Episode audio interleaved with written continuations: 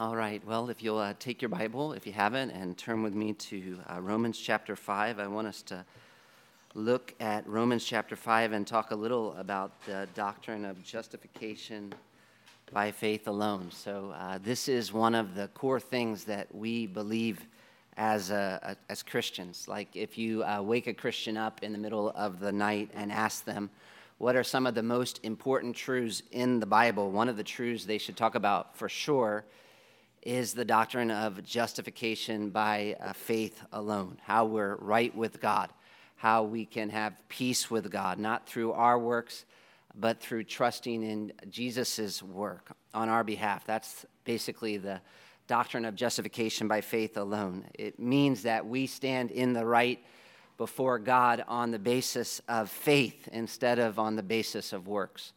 Or uh, you could say faith in Christ's work instead of on the basis of our own work. And we want to talk a little about justification by faith alone, and specifically the impact that believing that should make on our church culture, our way of life, how we relate to one another, how we uh, think, how we act, how we speak, how we feel.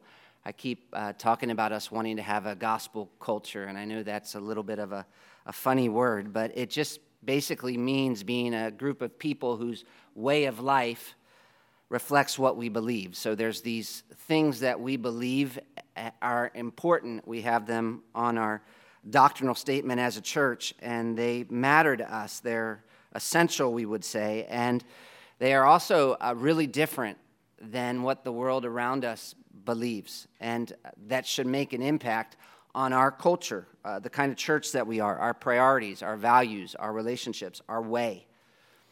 Like, for example, I'm saying uh, what the Bible teaches about the doctrine of justification by faith alone, because this is a big one. Uh, some people would say this is the big one. This is a really distinct, unique truth. We believe as Christians that our works don't justify us or earn us God's approval. So, like, we roundly, we wholly, we completely, we absolutely reject the idea that we're justified in part or in whole by our own good works. In other words, uh, we as people are done with self justification. We're not done with justification. We still need we see to be just we need to be justified, but we're done with self justification. It's all Jesus for us. Which is something I know that we can get used to uh, going to church, uh, at least a, a, good church. We hear it a lot, but it's actually a really unique thing we believe as Christians, like shocking. It is not the default mode of the human heart at all. This is not the way we're born thinking or being taught to think. This is not something you find out there that shapes the way most people work. The exact opposite, actually. It is distinct and it's important. It's like a dividing line, really. I mean, you believe this, you're a Christian. You don't believe this, you're not. You can't be. This is not just one more doctrine among others. As someone has said, it is the article by which the church stands or falls. Who justifies you? What justifies you? It is that important doctrinally. And so I want us to take a little time and think about why it's important practically as well. If this is one of the key distinguishing doctrines, what difference does it make?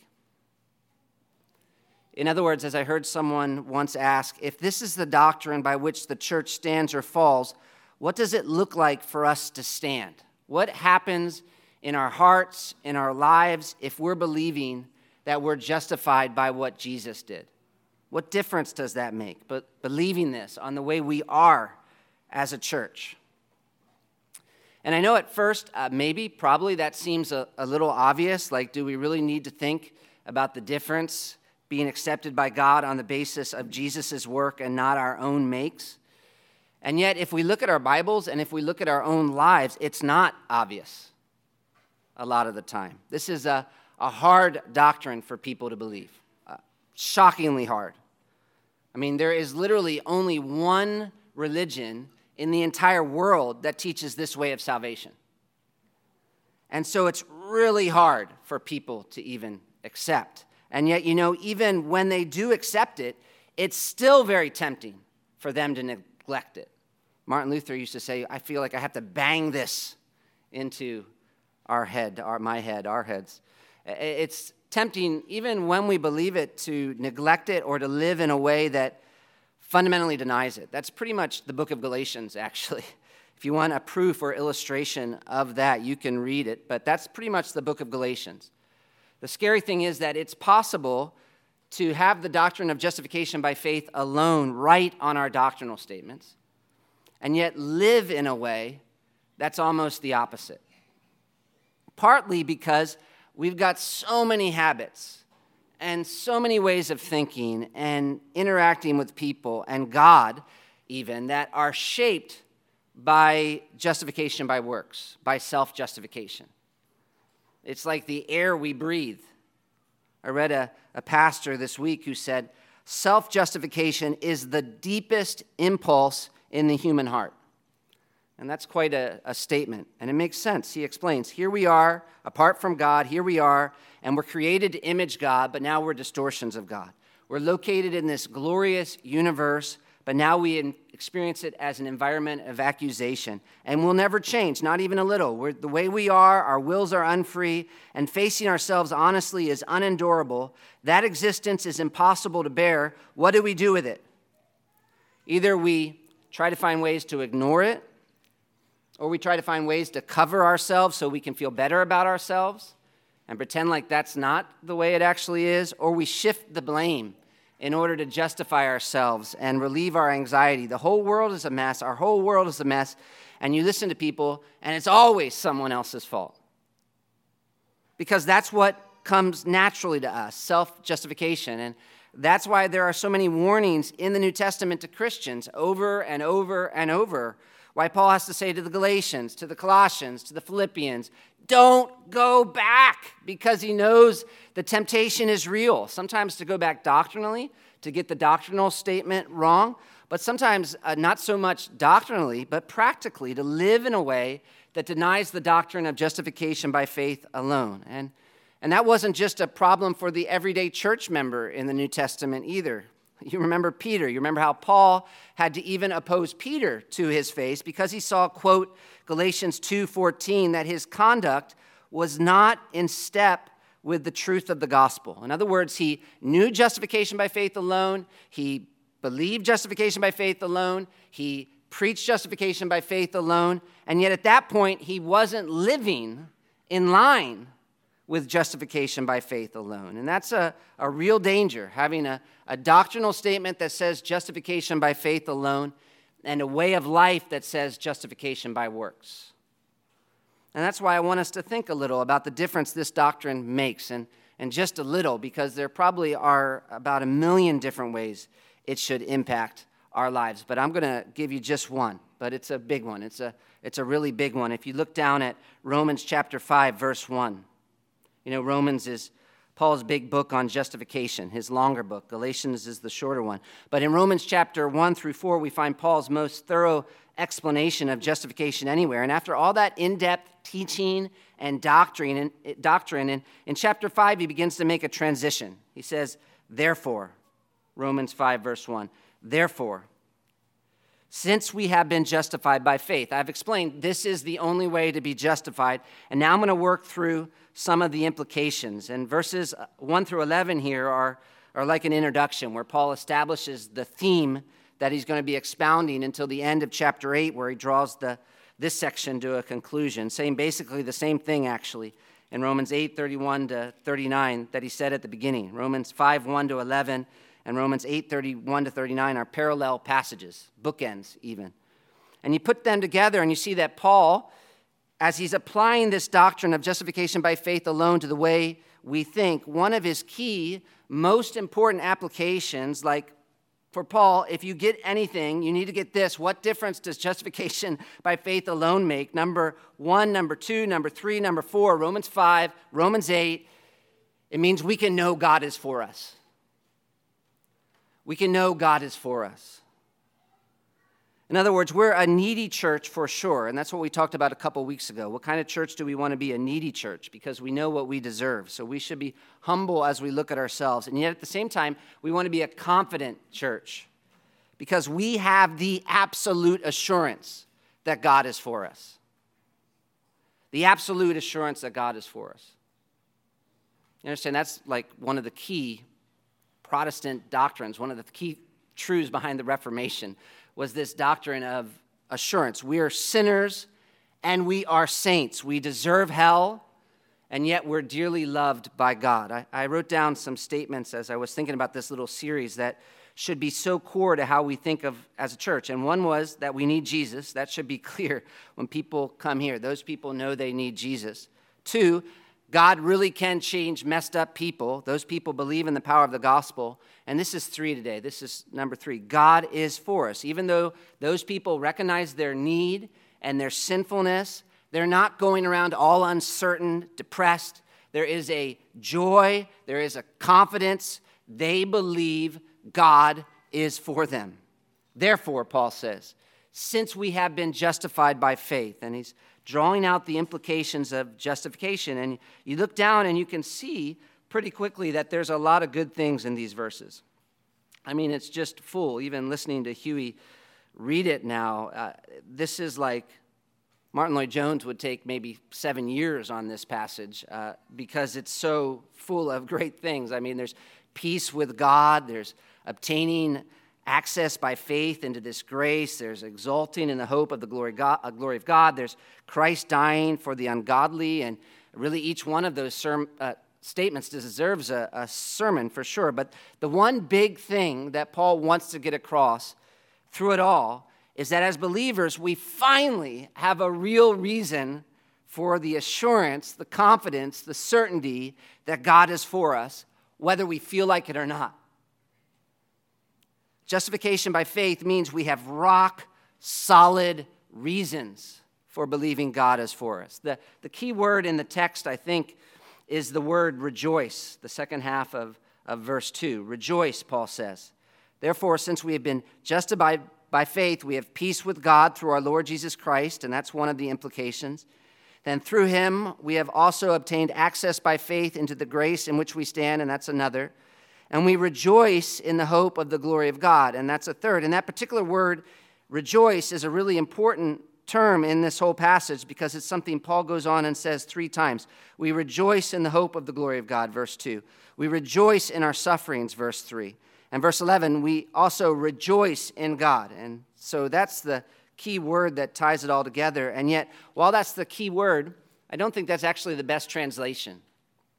Uh, because this is the same exact word that Paul's used throughout the first several chapters of Romans. And in those earlier chapters, each time they translated that word, they translated it as boast, which is bigger than just rejoicing. It's to glory. So you remember the Jews back in Romans 2:17, the people Paul was rebuking here actually. He says, "But if you call yourself a Jew and rely on the law and boast in God, and that's the same word, same exact word as here in Romans 5 2. Rejoice, boast. And so Paul's talking about where they find their confidence. Romans 2:23 uses the same word as well. You who boast in the law dishonor God by breaking the law. And then Romans 3 verse 27, which is the climax of Paul's teaching on justification by faith. He says, "Then what becomes of our boasting?" It's excluded. By what kind of law? By a law of works? No, but by the law of faith. And I read all those references because it's the same word every time rejoice, Romans 5 2, boast. In other words, the point here is that the doctrine of justification by faith alone results in us boasting. What do we do as a result of justification by faith alone? We boast.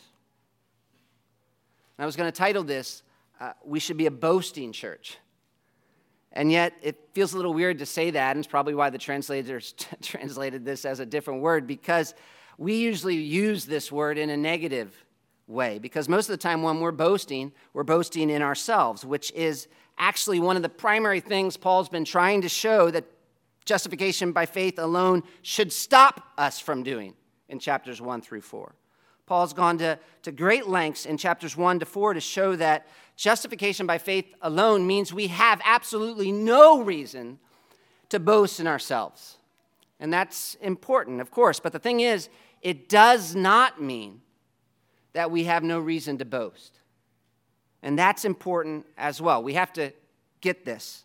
In fact, we get this right, not just mentally, but practically in our lives and in our culture, where we boast, what we're actively seeking to boast in as a church, that becomes our culture. It's revolutionary, absolutely revolutionary.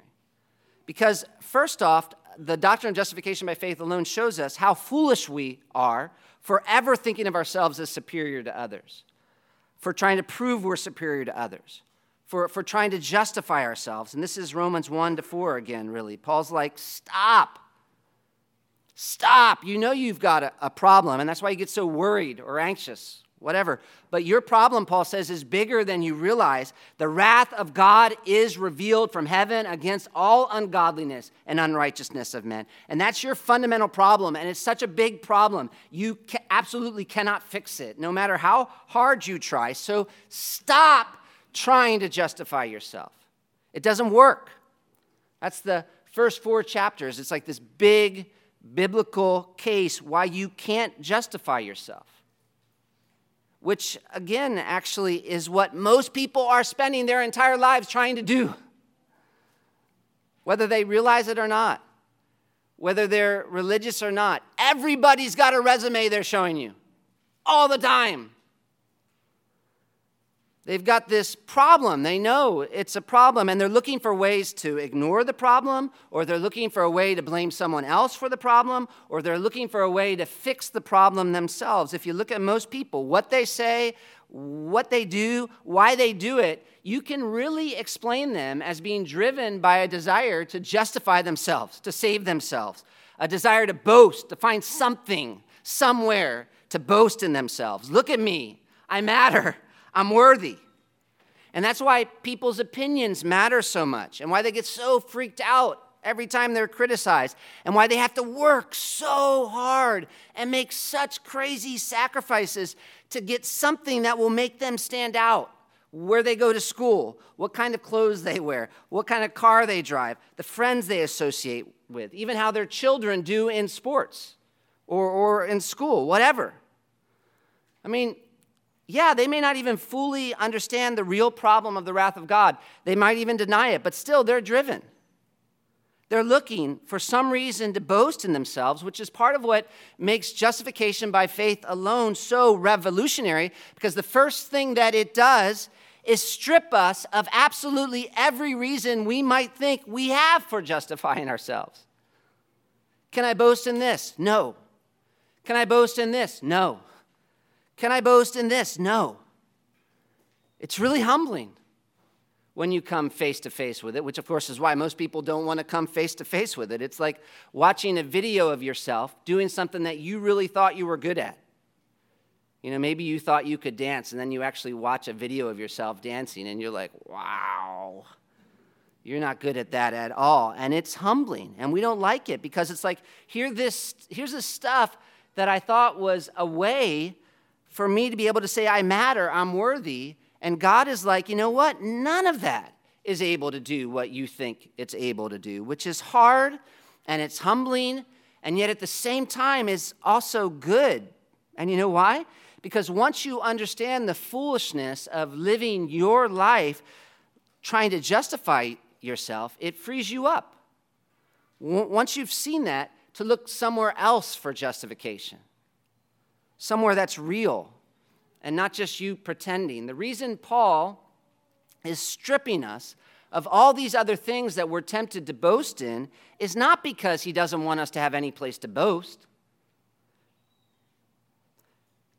The, the only wor- answer the world has is delusion, pretending like you have a reason to boast when it's nonsense, or denial, just seeing it's nonsense and we're all a mess and so whatever, or depression, but the gospel is better than that because while justification by faith alone does mean we have no reason to boast in ourselves, it doesn't mean we have no reason to boast. We have a reason to boast. We have a reason for confidence, and that's Romans 5, really, verses 1 to 11. And I don't know if maybe that's sounding a little vague to you, but what difference does it make? We need to be a, a confident church. It means we can be a confident church, a, a boasting church. But how does that change our culture exactly? It's a little like living life on solid ground, really. And so, the, the way most people are naturally going through life, uh, self justification, boasting in self, it's like standing on a log in the middle of a river. And so, what difference does it make, you know, standing on a log or standing on solid ground? It makes a difference. When you spend your life trying to justify yourself, it's like you're out there on a log in the middle of a river and there's no stability, there's no security. You're constantly running in place just to stay up. And sometimes when the river is calm, it's not so hard. But once the river starts speeding up, you have to desperately grab on to anything you think will help you not fall in. And, you know, if that's not just you doing that, if that's a whole culture in a family, a community, that's exhausting if we're all just standing on logs, running as fast as we, as we can. It's hard to work together to get anything accomplished. If we're all just trying to stay up, I mean, if we're never sure God is for us, if our worth is dependent on our own efforts or performance. But we don't have to be on that log in the middle of the river. And in fact, we're not anymore if we're Christians because we know that we can't justify ourselves and actually that we don't have to justify ourselves. We're standing on solid ground. We have real reason for confidence that God is for us. And I know that's a little shocking. Sometimes it feels a little shocking for me to say it to myself or to say it to someone else. But if you're a Christian, the God who created this universe, the God who is absolutely holy, the God who is valuable, the most valuable person that's ever existed or will ever exist, is 100% for you. Which is awesome. He's not just for you generically, He's for you. That's part of what saving faith does. You realize that, right? Saving faith is not like, oh, Jesus died for all those people, all those sinners. Saving faith is like, I'm the sinner. And Jesus died for me. He's for me. He's not just for this church in general, He is, but He's for me. I embrace that. That promise is mine. God is for me. And that's shocking and it's, it's thrilling and it's life changing if we believe that. What difference does it make? How could that not make a difference in everything? But it's sometimes so hard for us to believe. It's honestly sometimes even hard to say. It almost feels like heresy to say God is for us when it's actually the gospel. God is for us because of Christ. And we look at our lives and we look at ourselves, and sometimes it's tempting to wonder how, how can we believe this? I think two of our problems. One is that it's really hard for us to believe we're quite as bad as the Bible says we are. And it's really hard for us to believe we're as loved as the Bible says we are. We shrink the gospel, and Paul reminds us here we have real reasons for believing God is for us, for boasting. Specifically, he gives us three. The first reason being that we have peace with God, verse 1. Therefore, since we have been justified by faith, we have peace with God through our Lord Jesus Christ. And peace meaning what? What does he mean by peace? Absence of war between us and God, or between God and us. And it's something objective that Paul's talking about. Uh, this is not a feeling, it's not a con- uh, uh, just a attitude of the soul. It's a, it's a state, it's a condition. Obviously, we worship our feelings nowadays, and so we often give our feelings a level of authority they don't really deserve to have. And so, the primary thing many people are concerned about is whether or not they feel like they have peace with God. When what matters is whether or not we actually do have peace with God. Because, of course, it's possible to feel like you have peace with God apart from being justified by faith. And that's why many people aren't concerned about it. They assume things are fine with them and God because they feel like things are fine, but their feelings are wrong. Because it's not, absolute, it's not actually possible to have peace with God without having been justified. One of the the problems most people have is they don't understand the problems they have. And that's why so many people aren't concerned about their relationship with God. But God, the Bible tells us, is angry with the wicked, and that is you and me by nature. And so, unless something is done with our sin, that means God is angry with us. And that's part of why Jesus came. Paul tells us God put him forward as a propitiation, Romans 3:25. In other words, as a way of turning aside God's wrath at us by taking God's wrath on himself. As he hung on the cross, one man explains, Jesus bore our sins in his body and endured the full wrath of God, and God held nothing back. All his anger is spent, which is how he's able to be just and the justifier of the one who has faith in Jesus. And it's always able to forgive us because on the cross, Jesus completely paid the awful penalty for our sins so that God could extend his kindness to us through complete and total forgiveness of sin. Past, present, and future, which is often hard for people to fathom.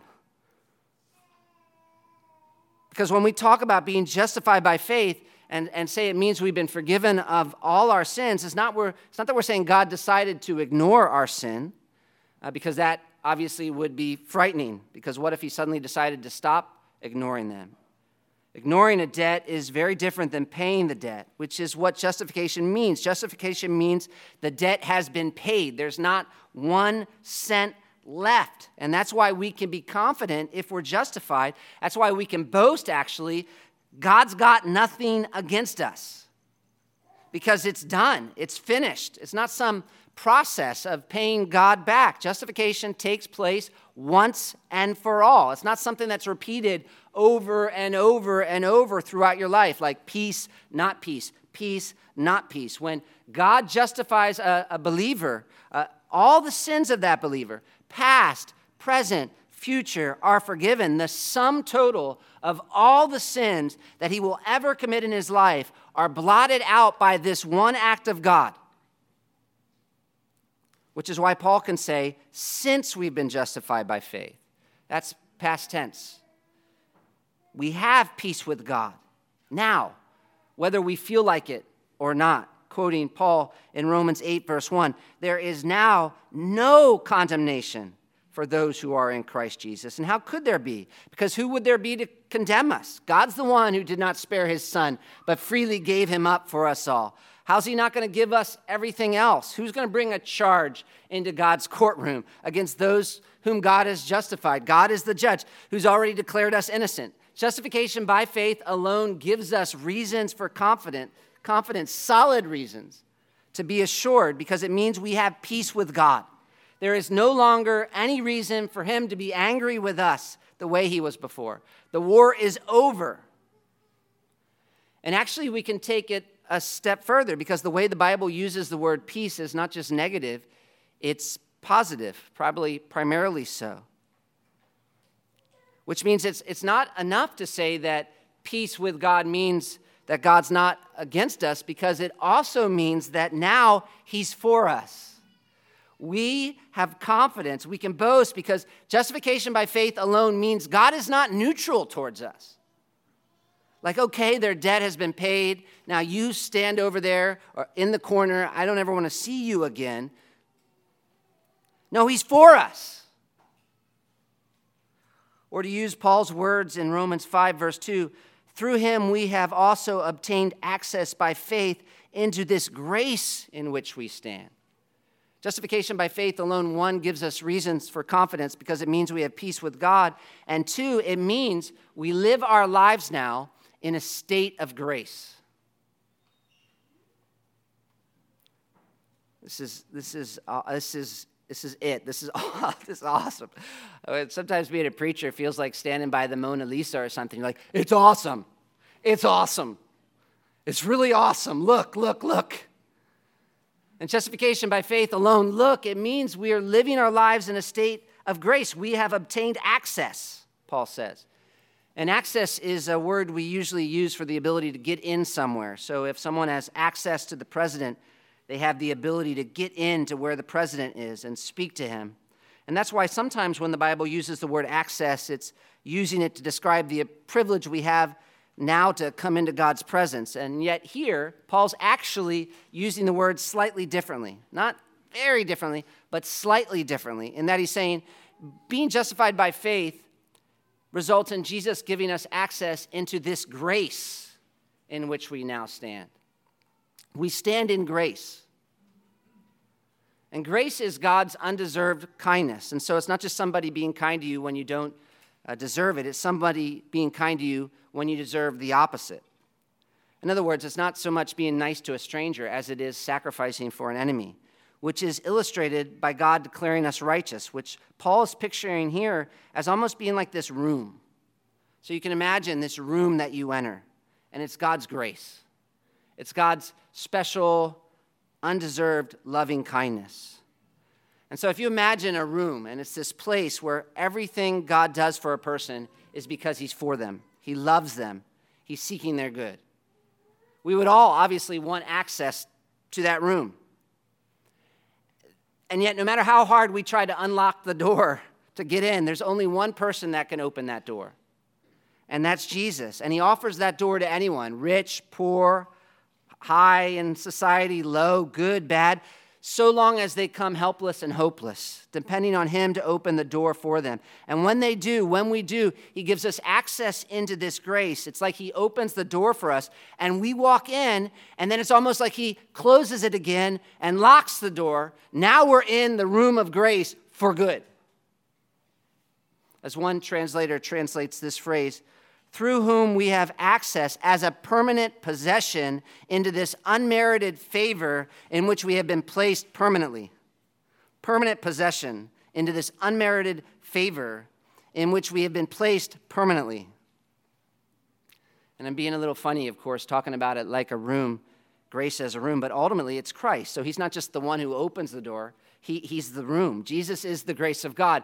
And when you're saved, you're united to Christ. You live your life in Him, which is why God can look at you as righteous. And ultimately, the point I'm trying to make is that because of that, because you have this access into this grace that Paul's talking about, you can be confident because it never changes once you've been justified. You stand in that grace. If you've been justified by faith, you are immersed in God's grace. That describes his complete attitude towards you. And so it's not uncommon for uh, Christians, you meet Christians who kind of look at God as if his attitude were to, to them were mostly uh, angry. Or at the very least, they look to God as if he were, if he's not angry, he's mostly always just completely disappointed with me. And to a certain extent, you can understand that because we know about God's holiness and God's greatness. I kind of think that some people, it's like they feel like they were randomly chosen to be part of the president's cabinet, you know? Um, can you imagine a person who's terrible at math like me, and yet the president randomly chooses him to be minister of economics? And he's sitting there at the table with all these other people with like seven PhDs, and he knows it's supposed to be a privilege, but he's like wondering when everybody's to see that he doesn't have a clue what he's talking about. And so he's not enjoying the privilege at all. And that's how some people are with salvation. They know it means they're able to enter into God's throne room, but that's not something that gives them much pleasure because they're always thinking they don't deserve to be there. And it's like, when is God going to find out that I don't deserve to be here? And yet that's absolutely wrong because if there's one thing that justification by faith alone teaches us, it's that you weren't given access into this privileged position because you deserved it. You didn't deserve it. You were given access into the state of grace where God is always looking at you with love and with kindness because Jesus deserved it and God united you to Him. We don't have to live life with a vague sense of God's disapproval. Are you a Christian or are you not a Christian? That is the question. Because if you're outside of Christ, yes. All that Jesus did, his death, his resurrection, doesn't do you any good. And so, no matter what you do, you're living in a state of condemnation. It's kind of like if you were living in Pompeii back in, what, 79 AD, before the volcano erupted, and you say to someone, You're going to die tonight because the volcano is going to erupt and wipe out this whole city. And they're like, But let me show you my house. It's really a nice house. And you're like, I don't know. Maybe it's a nice house, but that house isn't going to do you any good if you're living here in Pompeii. As long as you're living outside Christ, there's no hope. But in Christ, it's a completely different situation. You name the problem, Christ is the solution. He is the source of every single blessing. We were slaves to sin. He was sold to buy us back. We were held captive. He was treated like a captive to deliver us. We were under a curse. He was made God's curse for our blessing. We were sinners, and He was treated like a sinner so that we might be forgiven. By him, John Calvin once said, God's fury is made gentle, God's wrath is appeased, darkness is turned to light, fear is reassured, debt is canceled, sadness made merry, disorders ordered, rebellion subjected, intimidation intimidated, war warred against, damnation damned, death dead, and mortality made immortal. In other words, Jesus is the room we're standing in. And it is a really, really good place to be. Because it's like God took every single good thing that He has and He put it there in Jesus. And so if you're in Jesus, all there is is blessing and grace. And so as you look at yourself and how you're performing, and you're asking, Can I really believe God is for me? Stop. Because the question is, Are you a Christian? Where are you living? What room are you standing in? Because, yes, you're right, your sin is ugly. It's actually uglier than you think it is. And you, are so right about that. How awful it is to be living in that condition because here it is God loves you. And He's made it so obvious that He loves you. And all He is is for you. And his, so, so His commands are for you. You are not just disobeying some angry king now. When you sin, you're disobeying your loving Father who is only good to you. And so it's a big deal. You're right to feel badly as you look at yourself. You can grieve him as a father. You, you don't want that. But don't just look at yourself. That's the thing. You can't just look at yourself because that's not all God sees. That's only half the picture. You're not living in Pompeii anymore. So, yeah, you can show me your house and be like, it's not that great. And I'm like, yeah, you probably should fix that. But this is a completely diff- different situation than where you used to live because it's not just about you and your performance anymore, it's about Jesus. So look at Jesus. Can you be sure God's for Jesus? Is anybody here to argue with that? Is God for Jesus? Yes, he lived the perfect life. He did everything absolutely right. He kept the law of God. He died a death he didn't deserve. And so the key question is are you for Je- are you in Jesus? Are you united to Jesus? Because if so, if you've truly been united to Jesus, you have been justified by faith, and that's why you can be sure God's for you. Put your resume down. Jesus is your resume. One, you have peace with God. Two, you have access into this grace in which we stand. And three, Paul says you have the hope of glory. Now, feel this one. Uh, and it's not just any glory, if you look at it, it's actually the glory of God. We boast in the hope of the glory of God. And glory is not a word we use too much anymore, but it has to do with being recognized, with worth being recognized, with value and honor. There's even an element in the New Testament of beauty and radiance. To be glorious is to be something beautiful, it's to shine, it's, it's something that's impressive glory, even awe inspiring. And look, Paul says here we can boast of the hope of it. And hope is not something you're wishing for, but it's a certain confidence, something that you're excited about because you know it's going to happen. And so Paul says we have reasons for confidence because justification by faith means we have this kind of certainty about glory, and specifically the glory of God. Now, what hope do we have of the glory of God? What does he mean? The first thing we might think he means is the hope of seeing the glory of God and actually enjoying what we see and not being consumed by it, which is, is true and awesome and hard to, to fathom because obviously God the Father doesn't have a body, He's a spirit. And so when we get to heaven, we're not going to be able to see Him like we might see one another. He's not like an old man sitting on a throne, He's God. which is maybe why it's helpful to think of our hope as being the hope of the glory of God, because while we won't behold God the Father in a physical form, there's some way in which his beauty does radiate out from his perfection. It shines out. And because of Christ and his justification that he's provided, we're going to be able to stand one day in the presence of that absolute beauty. Even though we've all sinned and fallen short, we have the confidence of experiencing that awesome glory of God because of what Jesus did which, as one pastor says, is going to be a more pleasing, spectacular sight than anything we've known or could ever imagine on earth.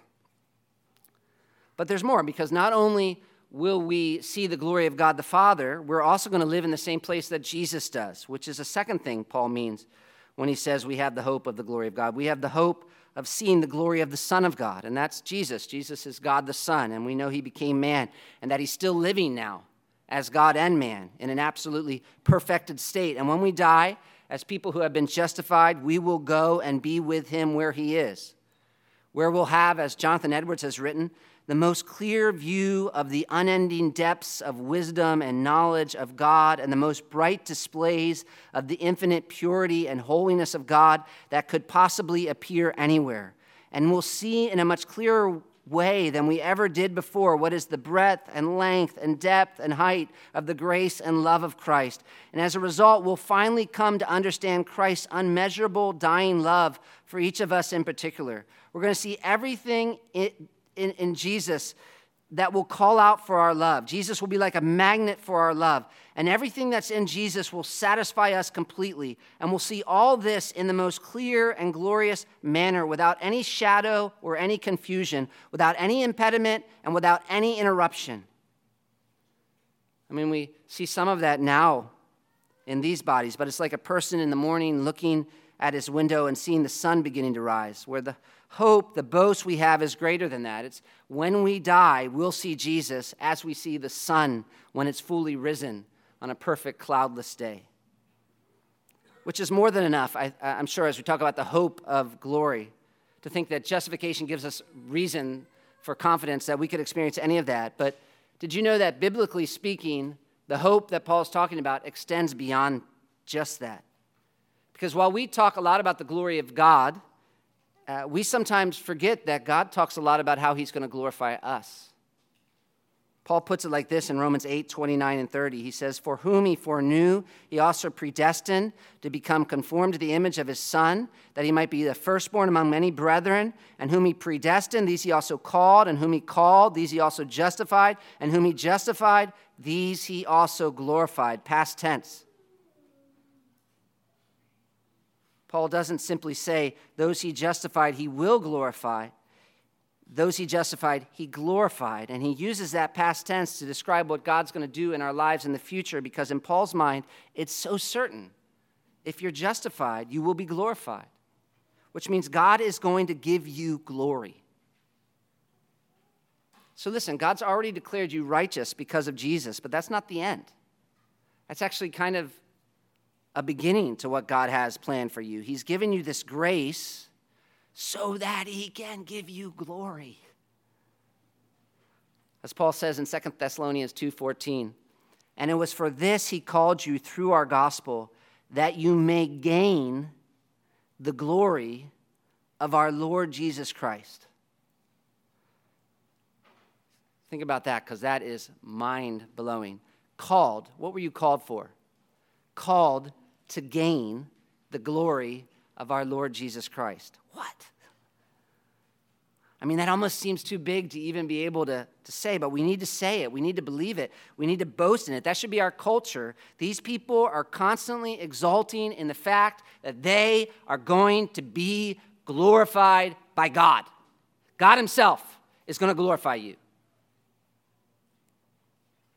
I was reading Paul Tripp recently, and he likes to talk about how we as humans are constantly seeking glory. So that's uh, how we were as unbelievers for sure. We're glory addicts. Um, we were again, I know I keep saying this, but we were laughing again yesterday at the U.S. Open, watching the U.S. Open, and you know just how big we smile when we see ourselves on camera, uh, especially somewhere where it, there's a lot of other people looking too. It's just like people like this. Ah! Ah, so happy. We are such glory addicts. We're just like, we're like addicted to this. And that's why we went around like parading our own righteousness and taking pictures of ourselves near important people. Where I spent, where I was for a long time, they would, I would notice a lot of my friends would take pictures of themselves near nice cars. And I knew they didn't drive that car. They didn't even ha- always have a car, but they would take a picture of themselves near nice cars and talking about ourselves all the time. And that's why we're so crushed when it became obvious we're not that glorious. And that's why we're so self important and why we crave being respected and treated with such honor. We spent our lives seeking our own glory or looking to boast in ourselves. And what's so sad if we're Christians and going back to that way of living is that we're trying to do something we can't do and that God's already done. This is part of what the gospel means. Justification by faith means it means we can know God is for us. This isn't just wishing. We have no reason to boast in ourselves, but we do have reason to boast because justification by faith means we have peace with God. We live in a state of grace. We have the hope of glory. And what difference does that make?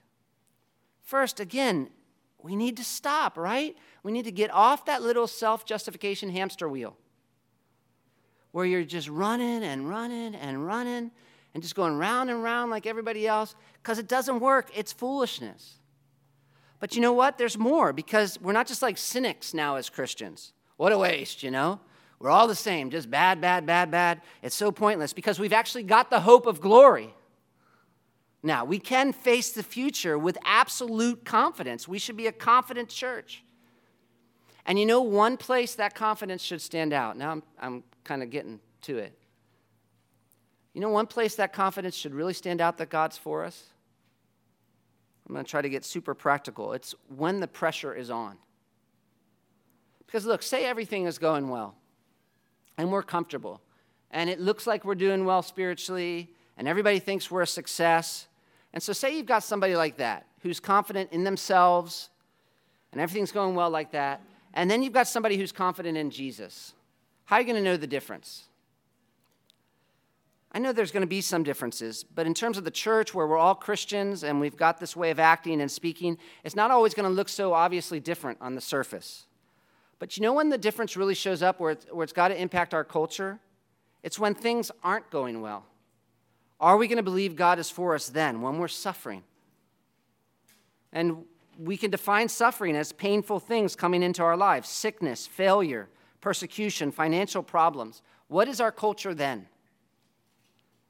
Because you know what? We've seen what American culture is like the past couple years when there's suffering or there's the possibility of suffering. Maybe we all look like, you know, nice people until the possibility of suffering comes into our lives. And when people suffer, what happens? They get really uncertain, and there's a lot of fear, and there's a lot of questions.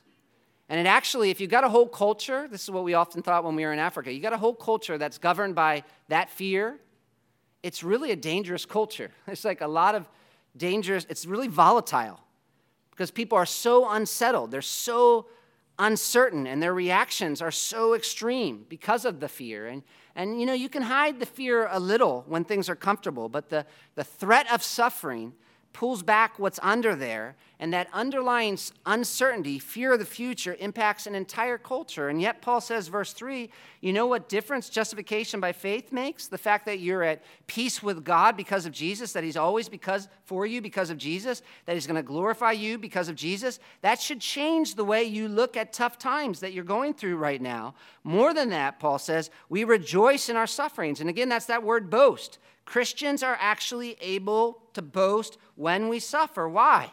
Because that's like a completely different response. And to some, it like seems super strange. Lose a job, boast. Come under attack, not get so angry and freaked out. Boast. Why boast? We boast because we know, we absolutely know, God has something good in store for us in the middle of those sufferings. And if you look down, Paul even brings one up in verse 3 as an example.